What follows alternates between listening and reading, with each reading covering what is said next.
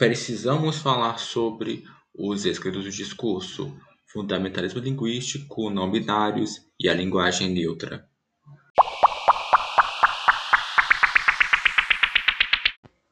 O poder está nas redes de linguagem e é construído a partir da mesma. As redes de sociabilidade e de papéis normativos foram e são fortemente influenciadas ao longo da história.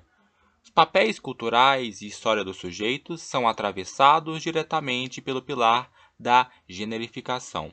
Ser homem e ser mulher, tornar o parecer, carrega consigo os simbolismos que as pessoas levam por toda a vida. Estereotipias que influem tanto na construção do eu interior como nas relações dialógicas que os indivíduos exercem no seu mundo de vida. Colocado todo esse meandro, um grupo conhecido como não binários exige mudanças discursivas e linguísticas, sobretudo no campo pronominal. Tais entes alegam que, por não se identificar por nenhum dos gêneros, masculino e feminino, querem ser tratados com o pronome neutro. Cabe salientar que na língua portuguesa não existe uma expressão que acomode tais indivíduos, diferentemente do inglês que tem incorporado à sua língua a expressão them. Até aqui parece razoável tratar as pessoas pelos vocativos que seus corpos emanam. No entanto, o que se vê em parte das reivindicações de uma aula deste grupo é uma imposição linguística que visa reverter o tabuleiro gramatical e ortográfico, alegando que a construção linguística das letras no mundo foi criada a partir de um ideal de heteronormatividade cisgênero, isto é, pensado por homens e para homens. Ancorados na teoria queer e no princípio da performatividade de gênero, conceito este que acredita que indivíduos apenas encenam papéis na peça da realidade, performam personagens ou simulacros generificados, onde identidades dos indivíduos são fortemente influenciadas na e a partir do discurso, grupos não binários começaram a reivindicar seus direitos, existindo muita diversidade e heterogeneidade nas pautas. Entre pessoas não binárias, há aquelas que somente querem ser tratadas exclusivamente no gênero neutro, como observado no discurso abaixo. Não aceito que me tratem como ele ou ela. Pô, não é difícil usar a linguagem neutra. Dá para aprender em uns 5 minutos. Puro preconceito de quem não se nega a usá-las. G1 2020. Aqui um bom ponto a ser levantado. Será que é tão simples assim incorporar termos como ili, elo, dilo? Cinco minutos seriam suficientes para se adequar discursivamente? Sou arrogante essa ideia do problema estar com os outros, que não se adequam a algo tão simples de entender. Tais pensamentos se assemelham a um fundamentalismo linguístico por meio do discurso. Vale frisar que a implementação da linguagem neutra está em constante aprimoramento. Antes, o uso de x e arroba eram recorrentes e usados para se comunicar neutramente. Contudo, com a reivindicação de pessoas com dislexia e com deficiência visual, que viam dificuldade para assimilação dos conteúdos, isso caiu em desuso. O trabalho de Ilo ficou muito bom. Sue fae foi à casa de sue avô. Foi fácil compreender as expressões? A linguagem neutra é acessível? Como ficaria o processo de alfabetização dos infantes com essa mudança? O fator geracional é outro que precisa ser problematizado.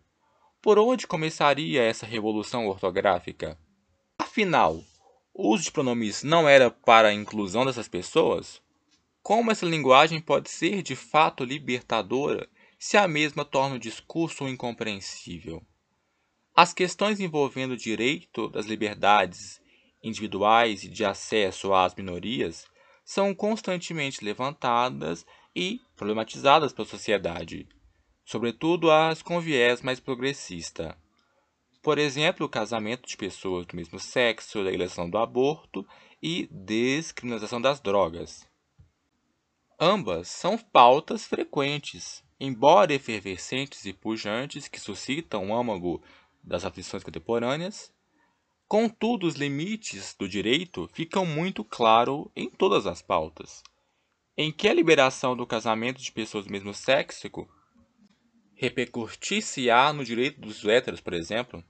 Qual o impacto que essa mudança teria no entorno dos, da comunidade heterossexual? Os mesmos teriam assegurado o direito ao casamento. Apenas o direito estaria sendo estendido aos demais indivíduos. Tem indivíduos que aderem e se sentem confortáveis e bem com os pronomes binários. Creio que uma boa parcela, aliás. Estes também teriam de se adequar a essas mudanças? não parecem muito claro quais as reivindicações que esses grupos realmente querem. É importante delimitar bem os limites do argumento aqui. Não se prega ou corrobora com o discurso das minorias terem de se adequar às maiorias, pois o mesmo tem um forte viés totalitário e de cunho homogeneizador. Mas o que se vê, ainda que de forma turva, seria um processo inverso onde aplicar-se-ia uma ação discursiva e linguística a todos e sem exceções. E neste prisma, como a ação discursiva poder-se-á ser realizada pelos sujeitos? Puxa, é algo que ando refletindo há um tempo. Percebi que me incomoda demais ter de escolher o pronome masculino ou feminino para as pessoas se referirem a mim. Não me identifico dessa forma, sou uma pessoa não binária. Hoje peço que me chamem pelo gênero neutro. Só relevo quando não vale a pena explicar. Como, por exemplo, quando só vou ver aquela pessoa por alguns minutos da minha vida, como enfermeiro, quando estou no ônibus. Trecho extraído de G1 2020.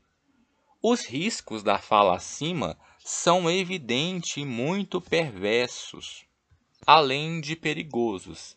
É evidente que os fenótipos sociais são, em muitas vezes, reducionistas e demarcam papéis de gênero, mas soa preconceituosa afirmação de não ligar para a opinião e o tratamento de certos grupos no discurso.